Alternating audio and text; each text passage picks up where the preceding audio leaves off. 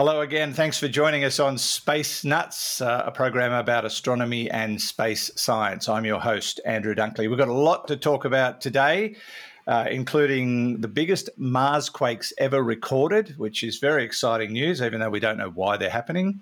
We'll also uh, be talking about the recent eclipse that was filmed by the Perseverance rover. The winds of Mars seem to be having a very interesting effect on the planet.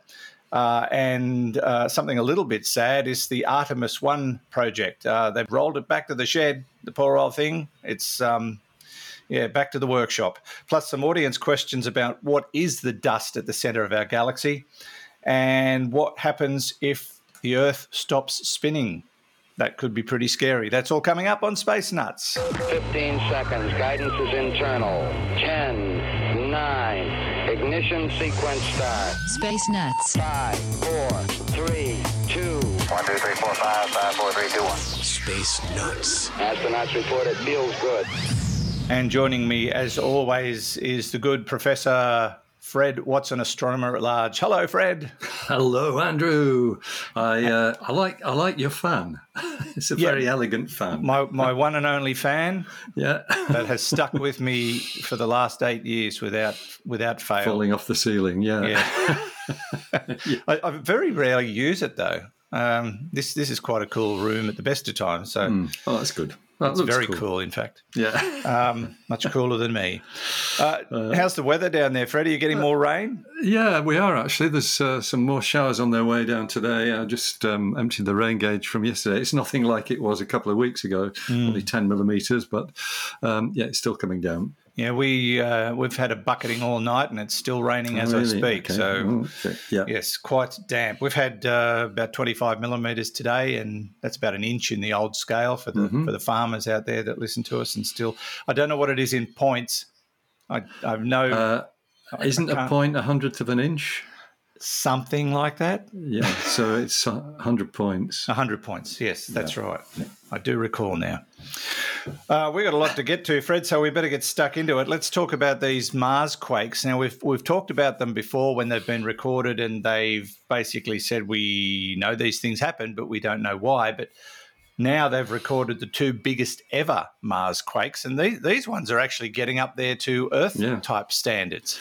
Uh, that's right. If the um, if the Richter scale, as we know it on Earth, translates equally to Mars, they are defined as a magnitude 4.2 and a magnitude 4.1 Mars quake, Yeah. and they're really interesting. Um, the, uh, but what's really special about them, Andrew, is that um, there's enough information in those, in the you know the shuddering, um, that you can actually sense where they've come from, uh, and they're the first recorded events to occur on the other side of the planet from uh, the InSight lander, which is what has recorded them. InSight, of course, um, uh, uh, not a rover, a lander that was designed to give us insights into Mars's interior, uh, landed there 26th of November 2018, has been working ever since. The, the You might remember they had terrible trouble with the temperature sensor, and I don't think they ever got it to work because it was Oh, supposed to be hammered into the ground. And That's right. Yeah. Uh, but the, the seismometer has worked flawlessly. Uh, and so now it's picked up these events which are being identified as being, as I said, on the far side of the planet from the lander. Uh, and they're much, much stronger. Apparently, five times stronger uh, than the uh, the the, um, the, the the the biggest one that's been recorded before.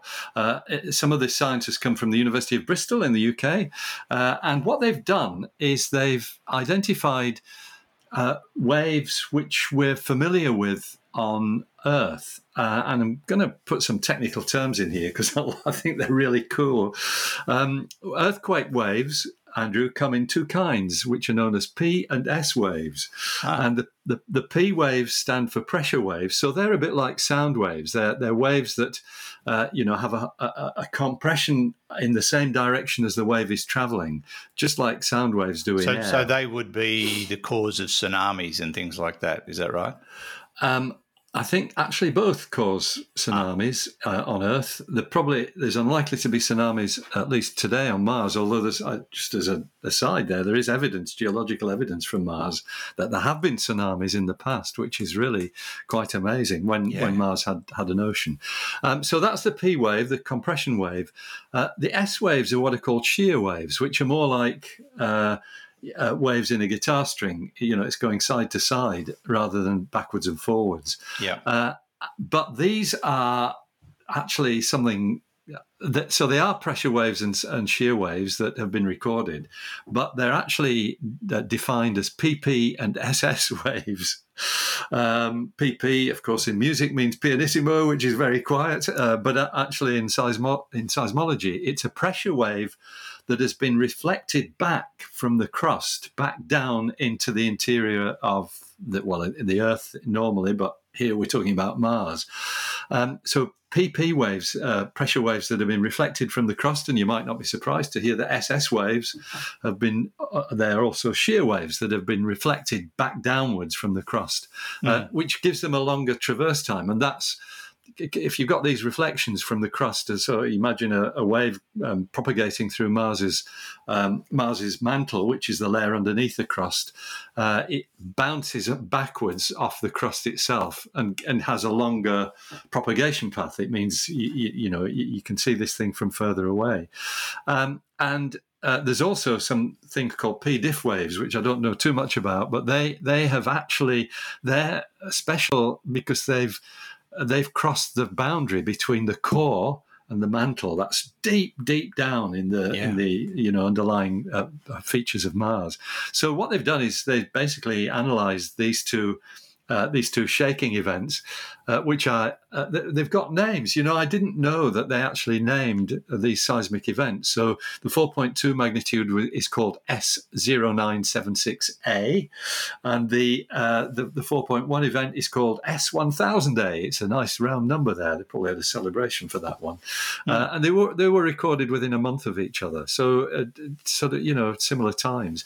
Uh, the first one is really interesting because there's enough information in the seismic record that the scientists can actually pinpoint its origin.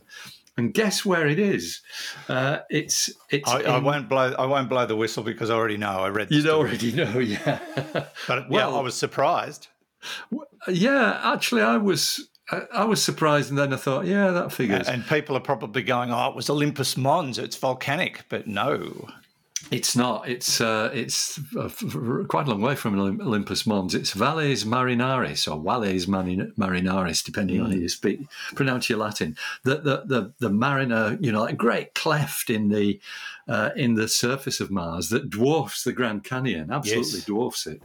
Uh, and yes, yeah, so you can imagine that uh, as, as you know, a feature like that, a geological feature that's of such um, it's such a kind of re- represents a disturbance to the crust, which happened obviously many, many, many millennia, millennia ago. But mm. there's probably still geological activity there as bits fall down, and you know. Well, I was going to ask evolve. if um, magnitude 4.2 or 4.1 could be caused by a landslide or something. Yeah, I, I, mean, on a large scale, it could. It's probably more likely a fault because I think um, Valles Marineris is actually a fault system. It's a bit like a rift valley where there's faults on ah. either side, and so you've still got fault activity uh, taking place. Um, that's what the suggestion is. Um, whilst the scientists know that the S1000A event, the, the smaller one, uh, actually did come from the far side of Mars, uh, they can't uh, locate it anywhere near as accurately. Mm. Um, and apparently, um, that one, the second one, has a record. It's a record breaker, even though it wasn't the biggest, in that it's the longest recorded on Mars. The the the, the seismic activity, the, the trembling, if you like, lasted for a whopping 94 minutes, an hour and a half of earthquake. Really? Yeah, it was probably, you know, a bit like the ones on Earth where there's a big shock to start with. Yeah. Uh, and you get a few seconds perhaps of, of rapid activity. But then there's aftershocks, there's things that, um, you know, the, the, the, the vibration decays slowly over time. That certainly puts to bed the probability of a landslide, doesn't it? I mean, it wouldn't last that long. Well, no, but you you you know, it, if it's a fault shifting or something, it could it could have it could have that kind of length of time as, as Yes. you know as as everything settles down after the initial shock. Uh, I'm kind of speculating here because I, I haven't really seen the close-up details of this, but it is an extraordinary, you know, it's an extraordinary story. Um, and in fact, um, there's also uh, there's actually a nice quote from uh, a scientist at uh, ETH Zurich, which is, uh, of course, the university that Einstein went to. Um, I'm not sure whether this person was part of the project or not, uh, but what the, what they're highlighting is that um, the seismic energy that's come actually has passed through something called the core shadow zone. It's where the core of the planet should shadow the the seismic waves, but actually, what's happening is they're refracted and reflected around as we've as we've had. Um, so this scientist. Uh, uh, whose name's uh, Savas Ceylan. Oh, it, it is one of the co-authors of this project. So it's a, an authoritative statement. Recording events within the core shadow zone is a real stepping stone for our understanding of Mars. Prior to these two events, the majority of the seismicity was within about 40 degrees distance of InSight. I think that means 40 degrees, you know, as measured uh, on the surface of the planet, uh, as in latitude or longitude. Uh, but being within the core shadow, the energy traverses parts of Mars we have never been able to seismolo- seismologically sample before. So this is, you know, it's new insights. It's really uh, very, very uh, uh, productive in terms of our knowledge, and it, it highlights what a great project uh, InSight was. Um, to dump a, a, a precise seismometer on the surface of Mars, keep it going for well now t- four years, uh, and record the activity. Um, I, I mean, a lot of what it records is just the vibrations that come from meteorites hitting Mars, uh, but probably also landslides, as, as we were talking about earlier. But as for something as big as this, it sounds like something else has probably Yes, it- happened. But um, th- there's no tectonic movement. No, that's right. Sorry, yes, so it, it, it, it's Yeah. not it's not probably been caused by what a lot of earthquakes are Yeah. caused, like on, on our Exactly. planet. Thank you, So- Andrew. I meant to say that right at the beginning, and I forgot. No, that's that's okay. But um, if it's not tectonic plate movement or you know uh, rafts of land crashing into each other or sliding past each other, as is the case on Earth, yeah. what are the theories behind this? Well, just this sort of settling that we've been talking about, you know, Or it's shrinkage, perhaps? um, uh, could be yes. That's actually been proposed before as a, as one of the mechanisms for um, Mars quakes. You're right. Uh, I'd forgotten that too. Yeah. So, um, it, but so uh, and th- that leads to the conclusion, which is correct, that Mars quakes are a lot rarer than earthquakes because we've got tectonic activity. Mars's crust is is con- it's like a, an orange skin. It's it's a it's a, an unbroken uh, skin uh, on top of the planet's mantle. Yeah. Uh, speaking of earthquakes, um, now that you've mentioned them, um, I, I know when there's an earthquake, it's felt significantly in the um, in the local area.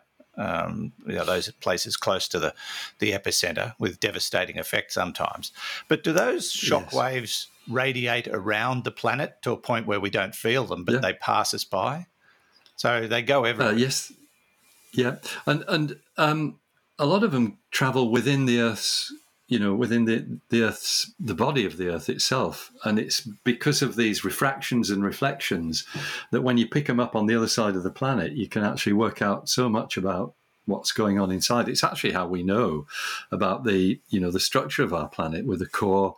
Uh, a core, a mantle, and a crust on top of it. It's not by drilling holes; it's by looking at earthquakes.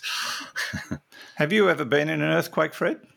Uh, not an earthquake, but earth, certainly I felt earth tremors um, in Japan, uh, where things things wobble. It's not anything alarming. I just remember um, there's a couple of times I was actually um, talking to scientists there. We were planning a.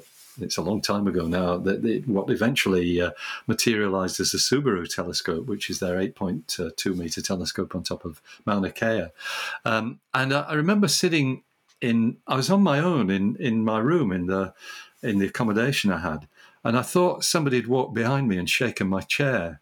Interesting. Um, yeah, and there was nobody there, of course. And then um, when I went to bed that night, um, I was kind of lying in bed just before I went to sleep, and I noticed that the there's a, a, a, lamp that was hanging on a on a cord on a lamp cord. I noticed it was swinging. I couldn't really feel anything, but the but the lamp was swinging. So yeah. So the building was moving. Yeah, but I've never experienced an earthquake. What about you, Andrew? Have you been? Uh, one? Yeah, one. Um, yeah. 28th of December 1989 in Newcastle. Ah, that one. Yes, yes. Yeah, it, it wasn't a big one on a global scale, but it was a mm, 5.6 some, magnitude. Yeah. But there, it did cause fatalities and, and widespread destruction. I, I just finished uh, an overnight shift on uh, a local radio station in Newcastle, and I was at home in bed, and uh, I was abruptly woken up at 10:27 a.m. And it felt to me because you, you said it felt like someone was shaking your chair. Yeah. It felt to me like somebody had uh, got to the end of the bed and was lifting it up and down rapidly. Oh, really? That's what it felt ah, like. Wow. I was being bounced up and down on the yeah, bed. And uh, I, I, woke up and went, oh, earth tremor. Never felt one of those before. And I went back to sleep. then my wife rang me. My wife rang me from work and said, There's been an earthquake. People are dead. I said, Where? She said, Newcastle. I said, Oh, rubbish. Yeah. She said, go and look on the television. And sure yeah. enough, and um, of course, yeah, uh, I had to go to work that night in central Newcastle, where all the da- damage had happened, and I, mm. I, couldn't believe what I was seeing. Um, the, the railway lines all torn up and twisted, and wow. just buildings down all over the place. It was uh, it was very eerie, very yeah. eerie. Yeah, and uh, um, yeah, that that's the only earthquake I've ever felt. I have been on a volcano that's been uh, doing its eruption thing, and you can feel the quakes through yes. the ground of those yeah. um, those yeah. small yeah. Uh, explosions. But um, yeah, very, they're very scary, and I know a lot of people listening have probably experienced many of them, particularly on the west coast of the US. Mm-hmm. Uh, where they have them regularly, and uh, yes, I, I, I can't imagine being in a big, massive one. or would never like to, never like to experience that. No. But uh, yes, we, we, uh, there's big ones on Mars too, and we'll continue to let you know what they discover about them because um, the, the, data they gain uh, may well give us some um, uh, insight into the secrets of the internal workings of the, uh, the planet Mars. This is Space Nuts. You're with Andrew Dunkley and Professor Fred Watson. Let's take a little break from the show to tell you about our sponsor, NordVPN. Now, I've told you many times before about uh, good reasons to have a VPN. Uh, security, online security, if you're in a Wi Fi zone, protecting yourself from hackers, protecting your bank accounts, protecting your personal information. But uh, I, I, thought today I might tell you about uh, one or two things that you might not be aware of that a virtual private network can help you with. Have you heard of traffic shaping? Some people might know it as throttling. This is where your internet service provider basically slows things down so that you're not getting the performance that you expect and that you are paying for as a customer of the service. Uh, one of the areas that gets throttled pretty heavily uh, is gaming, online gaming. Now it's a it's a big thing and uh, a multi-billion-dollar industry, and speed of access to the internet, being able to react to situations while gaming in a real hurry all comes down to how fast your internet service is. Now, a direct connection to your internet service provider means that they have control of your speed, and gaming is an area where things get throttled. Also, seems to happen in other areas as well, and you will notice sometimes there'll be buffering. That means you have to wait for the system to catch up so you can keep watching your videos or whatever. So, um, with a VPN, you can bypass that. You can simply connect your VPN service and they can't touch it. That's one area. Another area uh, that I found fascinating is no more targeted ads. You know, when you, you do a search for something and then all of a sudden you're just constantly bombarded with ads about that thing? If you use a VPN when you're doing your search, no targeted ads. They can't do it. So, just a couple of things you probably haven't considered that a VPN can help you with. And there are many, many more. You can look them up online, just do a search for uh, things people wouldn't consider a VPN to help with, or something like that. But uh, yes, um, and Nord, of course, being um, one of the best in the business, the best in the business, has uh, very high speeds, and that will keep your service intact. And you can avoid all those kinds of problems. Now, uh, as a Space Nuts audience member, we've got an exclusive deal for you uh, NordVPN is offering uh, a whole bunch of things. Uh, just go to nordvpn.com slash spacenuts. It's a special URL. Use the code spacenuts and you'll get a huge discount off NordVPN uh, plus one month additional for free, plus a bonus gift.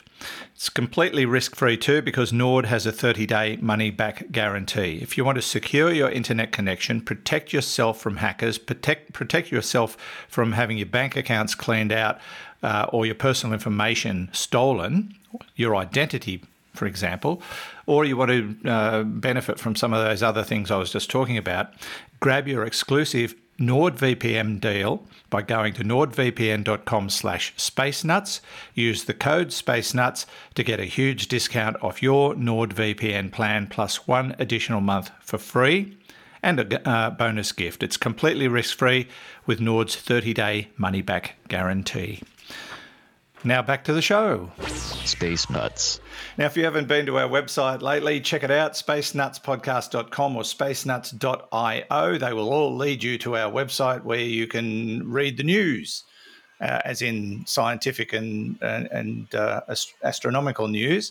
Uh, there's also, of course, the Space Nuts shop where you can uh, buy stickers and shirts and mugs and hoodies and hats and uh, oh gosh, there's beanies, there's socks, there's notebooks, uh, and there are real books. Not mine, Fred's. Fred's got real books. They're all available on the Space Nuts shop at our website, spacenutspodcast.com or spacenuts.io if you would like to check it out. Maybe you've got a birthday or some sort of a, uh, an event coming up that uh, you're trying to buy someone special a present for yeah, that worked. And um, you're not sure what to get them. Maybe they're into astronomy. You, yes, um, get something from the Space Nut shop.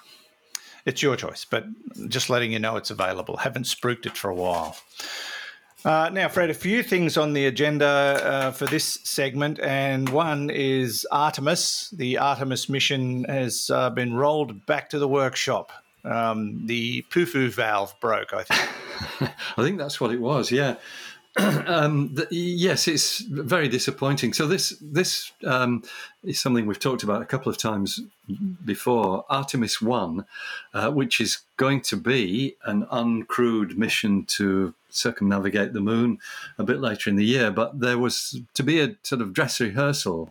Um, uh, it's, it's, it's kind of called a dry launch, but it's uh, uh, actually it's it's not really. It's um, it's a wet launch or a wet dress rehearsal, uh, where you load everything up with fuel, get it all ready to go, and that means. And then I think the plan was to stop the countdown at t minus seven seconds. Uh-huh. Uh, so they take it so far, um, you know, in fact, it's about t minus seven seconds that they start um, igniting the motors on the, on a NASA countdown. So um, it's been shelved, and in fact, uh, there's been I, can't remember what date it was that they, they brought the um, spacecraft out to the to the launch pad. Um, I think it was um, back at uh, right at the beginning of the month. Um, they've had a succession of problems. Uh, we've been sort of covering it for uh, you know, f- for for our listeners, because I think we mentioned it a few weeks ago. But mm. now, uh, with problems in particular, I think there's a faulty hydrogen uh, supply. Uh, it's a leak uh, that has defied their ability to to uh, to, to to find out where the hole is. Um, there's also a faulty valve, as you said. The Wiffle valve, or whatever it is, has got uh, a fault on it, um, and there's an issue with the flow of nitrogen to the to the uh, to the launch pad, and so. Uh, basically what's happened is they've said, well, yeah, we've learned stuff from what we've done so far, but we're actually going to pull the pull the spacecraft back to the vehicle assembly building, uh, and it will it will actually um, uh, you know the, the the faults will be rectified, and then they'll pick another date for the for the for the wet dress rehearsal, which was supposed to be a um, a 48 hour job. Yes, I, have just noticed the date there. It was supposed to be on the 1st of April. Maybe that's one of the problems. Uh, a bad day to choose. Uh, but anyway, it's uh, it's now, in fact, I think it is either today uh, or is already back in the vehicle assembly building for the work to be done. Yeah, wouldn't you hate to be the person responsible for hitting the stop button at T minus seven seconds and you slipped. yeah. Yeah, that yeah that's right. Oh, uh, away it goes. Oh, sorry. Uh, oh, dra- oh, right. yeah. Nothing to see here. No, that's um, right. all right. Well, I, I, guess that will delay the, um, the, the actual launch, which was due not so far down the track. So um, yeah, yes, I think they had a launch a, a, launch window uh, from June 29th to July 12th. And mm. that might actually be pushed back now. I think yeah, it's still, I think that's still the window, but I think it might be pushed back. Better to be safe than sorry. Hmm. Now, we've already talked about Mars, but this story uh, is rather fascinating because it involves uh, the Perseverance rover, which uh, we've been reporting on in regard to some of the things it's been achieving. But it has uh, taken some rather startling footage of an eclipse. Indeed. Um, so we've sort of seen pictures of eclipses on Mars before um, because Mars has two moons, uh, Phobos and Deimos. They're both much smaller than the moon, neither than our moon. Neither is big enough to cover the sun fully, but they both orbit the planet relatively close by. And so with Phobos, the, the bigger one, which is all of 23 kilometers in diameter, um, when it goes by, uh, first of all, it's low down, so it's traveling fast. Uh, and secondly, uh, it's you know it makes the bigger the, the, the, bigger dark shadow across the sun or the dark uh, silhouette across the sun, I should say, uh, r- uh, compared with Deimos, which is much smaller. So mm. yes, um, perseverance. Uh, the other thing about this story that makes it a bit special is that all the pictures that have been taken of eclipses before by mostly NASA rovers, in fact, maybe entirely NASA rovers, have been pretty low res um, because they've been they've used their Mastcam system. It's a camera on, on a mast that is used for navigation. Yeah. But um, Perseverance was fitted with a much higher resolution mast cam, which is zoomable. So it's called Mastcam Z, I guess it's called Mastcam Z, we'd call it here. Um, and the footage from that is just astonishing. So they've captured this um, this little movie, and it's real time. It's a forty second eclipse, um, and uh, if you go, what the place where I've been looking at it, uh, you won't be surprised to hear Andrew is phys.org. Uh, they've got a story. NASA's Perseverance rover captures video of solar eclipse on Mars, and it's there. And it's really worth a look because it mm. brings you the flavour of how different Mars is. There's the sun looking familiar as it does with sunspots on it. I think I might have seen one of those. Oh, well, it, I'm watching it now. It's just started. Yeah, and I'll tell you when it's finished. Tell, tell us when it's finished as well. Yeah, yeah. Um, and it is. Uh, it's it, it shows. Um, uh, Phobos is distinctly potato-like shape. I'm playing it as well, Andrew. Just it, it looks like a, it just looks like someone's hurled a potato past the sun. Exactly, that's right. Uh, but moving, you know, sedately, mm. but uh, pretty rapidly compared with an eclipse that we see on Earth across the sun's disk. And that's the real time. It's not speeded and up. And it's done. That's the yeah. whole eclipse in real time. Yeah, that's mm. right. Yeah. And it's basically going north to south.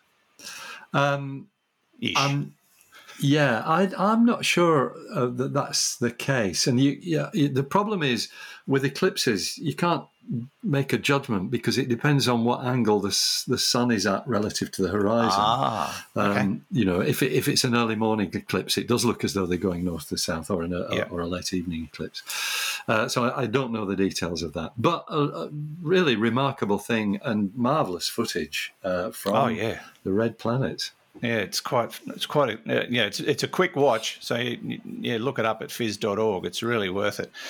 Uh, now, moving on uh, to Venus, another near Earth object. And um, uh, the, the, the, the, common belief is that uh, Venus should be tidally locked uh, to the sun, but it's not. And now yeah. they think they've got a theory as to why. As to why, that's right. So, yeah, if you think of the moon going around the Earth, the moon always faces the the same face towards the Earth, and that's because of this tidal locking process. It's about the gravitational interaction between the Earth and the Moon. Likewise, um, uh, Venus uh, should be tidally locked to the Sun because uh, it's near enough. It's actually, I think, just on the edge of where it could be tidally locked.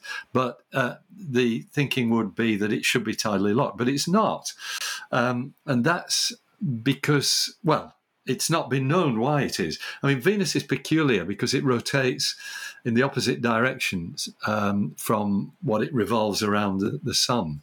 Uh, and in fact, that's true of Uranus as well. It's why we say, why is Uranus upside down? Uh, although Uranus is only tilted just below its um, its its orbital plane. Venus so it, is, it, it rotates like a golf ball. When you hit a golf ball, it has backspin.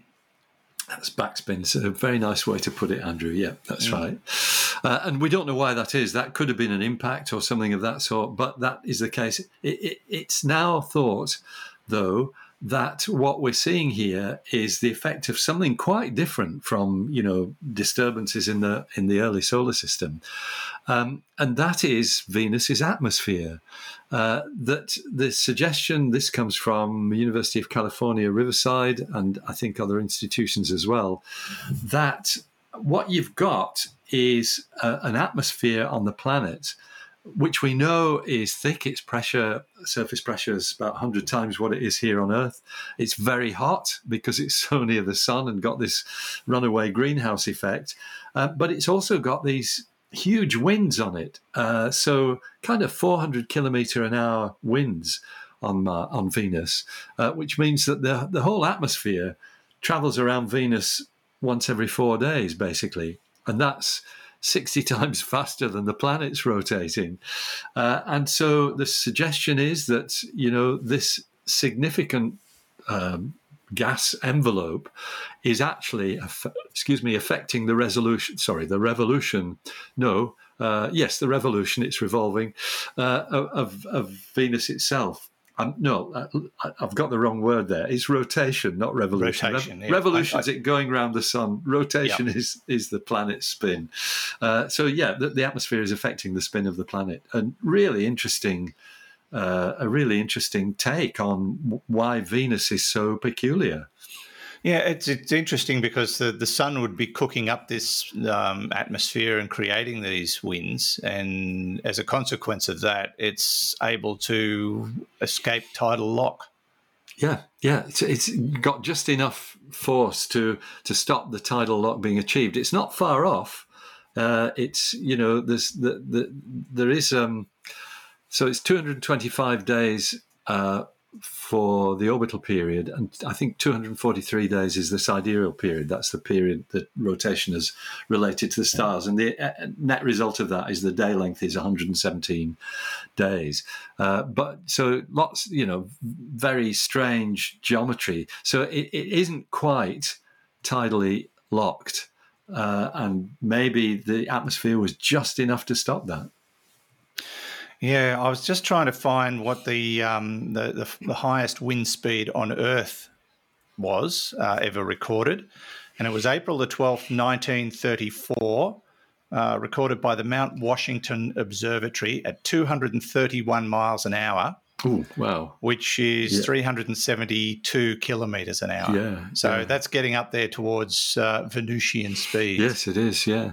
Yeah, I don't know what um, particularly caused that, but um, yeah, uh, that was in the New Hampshire region of the United States. Yes. Fastest yeah. wind gust ever recorded on the surface of the Earth. Didn't know that. That's extraordinary. I didn't either. I just yeah. found it then. just yep. uh, I just wanted to make a comparison, but yes, yes, there have been rare occasions where we've hit speeds comparable, comparable to Venus. That's right. The difference is up there; it's constant, isn't it? That's right, that, and it's the whole atmosphere that's doing it. You know, Yeah. when yeah, and you can see the effect of that. Actually, some of the images that we've seen from some of the spacecraft in orbit around Venus, which have photographed the atmosphere. There's a Japanese one whose name I can't just pick out of my mind at the moment, uh, which shows these curious uh, features. You know, the, you, all you're seeing is the top of the cloud deck on Venus, but when you look at it, you see these sort of linear features that go from one end of the planet to the other, which is telling you that this rotation is global. It's uh, it's not just a local thing. Is it the Venus Climate Orbiter? It's not called that. No, it's got a Japanese name. Uh, well, that might Yeah, I can't. I can't read Japanese. so, Well, it probably Yeah. is then, Andrew. It probably is. Um, um, Akatsuki. that's the one, Akatsuki. Thank you. Thank you very Ah, much. there you are. Yeah. I can read Japanese, Yeah. I'm going to throw in a curveball here as well. but it's all Dutch to me, really. Uh, Carry on. No, karaoke, isn't it? Not carry on. Uh, um, yeah, uh, the 400 kilometers an hour just reminded me. Did you see that news story about the Czech gentleman who drove his Bugatti uh, along one of the German autobahns at 414 kilometers an hour?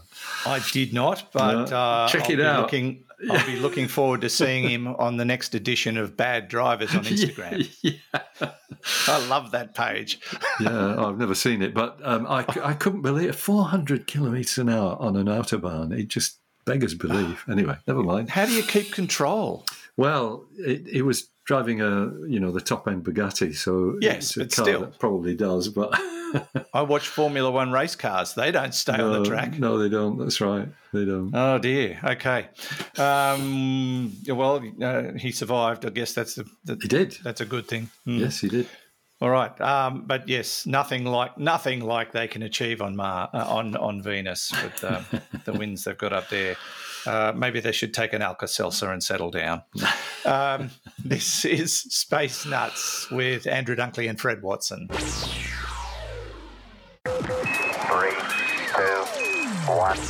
Space Nuts. Now, I've, I've made this request a few times and I don't mind making it again, but uh, after you've listened to us, why not leave a review on whatever the podcast platform is that you use? Uh, I'm pleased to be able to say that if you listen via Spotify, they now do allow reviews. So, uh, Spotify review would help us a lot. Uh, lots of people have given us reviews on iTunes and, and Google Podcasts and, and all those other amazing platforms that carry it. Uh, and um, YouTube's getting really uh, in on the act of, of podcasts as well. So please leave your reviews on YouTube if you uh, listen to us or unfortunately watch us there. Um, but uh, yeah, um, reviews are most welcome, good, bad, or indifferent. Although most of them seem to be pretty good, Fred, but that's um, probably Seems more about you than it is about me. Uh, now, uh, let's get into some uh, questions. Uh, this is a follow up to something we discussed on episode 300. Unfortunately, I don't know the name of uh, the person, but they'll know who they are. You recently r- responded to a question on show 300 of why we couldn't see the center of our galaxy because it was blocked by dust. And my question is what is the dust? Is it powdered rock? Uh, wh- wh- any idea of the chemical constituency of that dust? Just curious rather than just dust. Hmm, okay. Uh, I think we described it as dirt the other day, Fred. Just dirt. It's a dirty place, the universe. But I, I suppose that's a fair question. Uh, can we break it down and, and analyze exactly what's out there blocking our view of the beautiful, bright center of our, um, our galaxy? Uh, we can, yes. Um, and in fact, um, we know pretty well what it's made of. I've got a uh, an old friend and colleague. We were educated together at St Andrews. He's spent his life uh, at uh, Rensselaer Polytechnic, which is in New York State. Uh, he has written books on this. It's been his life, you know, his lifelong topic has been uh, interstellar dust. Um, so I can tell we, we we can say what it's made of. Um, and I'm going to quote this is actually from a NASA publication back in 1986, where we were already well aware. And of course, that comes mostly from spectroscopic work, Andrew. It's you know what, what you can do with um, uh, microwave telescopes, millimeter wave um, millimeter wave telescopes, infrared telescopes, and uh, I think it was mostly infrared that Doug worked in, um, and uh, optical telescopes as well. So uh, here it is, a quote, direct quote from this NASA article: "The dust in the diffuse interstellar medium, and that's between us and the galactic center, consists of a mixture of stardust." Which is amorphous silicates, amorphous carbon, polycyclic aromatic hydrocarbons, and graphite, and interstellar medium dust, which is organic refractory material.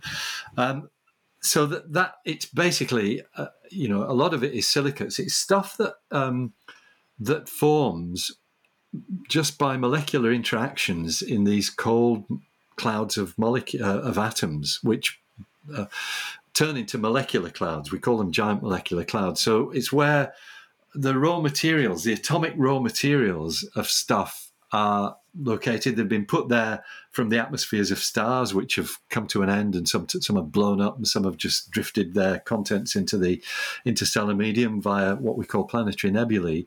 Um, so you've got all these atoms, which in the cloud, in the molecular clouds, they combine it, because at cold temperatures. Uh, you can get these chemical reactions taking place, and so you get silicates um, made out of um, oxygen and silicon. Uh, and of course, silicates are what make up rock. Uh, and that's the, the, bottom line. It's uh, exactly as our listener suggested it's powdered rock, uh, but it's only powdered because it's never become rock. It's just the yeah. dust uh, that's, that's formed that.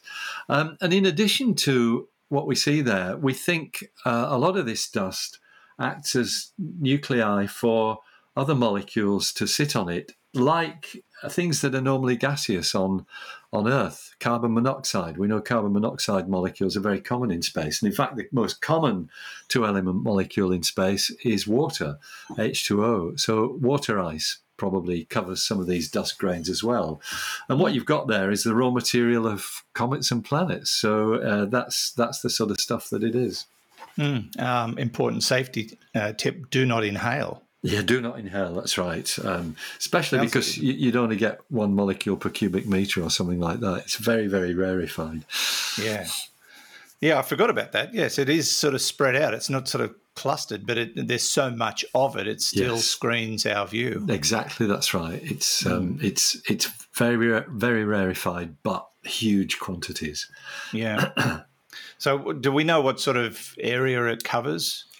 Um, what you're talking about, um, yeah, you, are talking about things hundred light years across, so you know, bigger. They're they're not they're not small clouds of stuff, yeah. um, and they've got that. So um, giant molecular clouds uh, are significant you know disturbers of gravity. So if one wanders past our solar system as we are rotating around the galaxy, that's thought to be one of the one of the things that triggers comets to fall in from uh, from the Oort cloud to start wow. uh, hitting the galactic sorry the center of our solar system. See, we, we just thought dust was annoying, but it's actually dangerous. it's got, a bit, got yeah. a bit, more grunt to it as well. Yes, that's mm. right. Yeah, yeah. Mm, all right. Thanks for the question, and we've got a, a sort of a what if scenario. We like to get questions like this occasionally. This comes from Robert.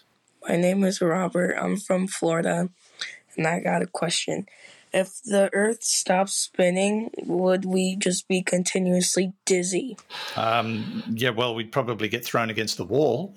Uh, yeah, we might. It's a it's a great question, Robert, and thank you very much for asking that. Um, so, I, the, the way to think about this is imagine yourself standing on, say, the North Pole, since you're in the Northern Hemisphere, um, and the Earth's rotating uh, and carrying you with it as you stand at the North Pole. It means you turn around once in 24 hours and then it stops. So you're probably not going to feel very dizzy by that.